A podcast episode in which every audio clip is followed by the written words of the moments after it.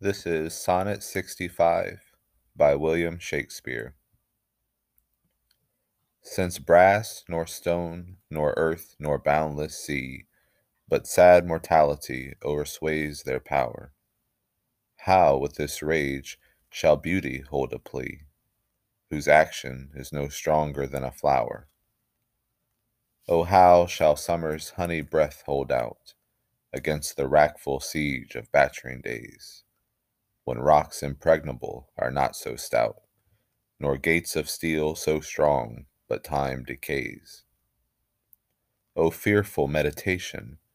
Where, alack, shall time's best jewel from time's chest lie hid? Or what strong hand can hold his swift foot back? Or who his spoil of beauty can forbid? Oh, none, unless this miracle have might that in black ink my love may still shine bright.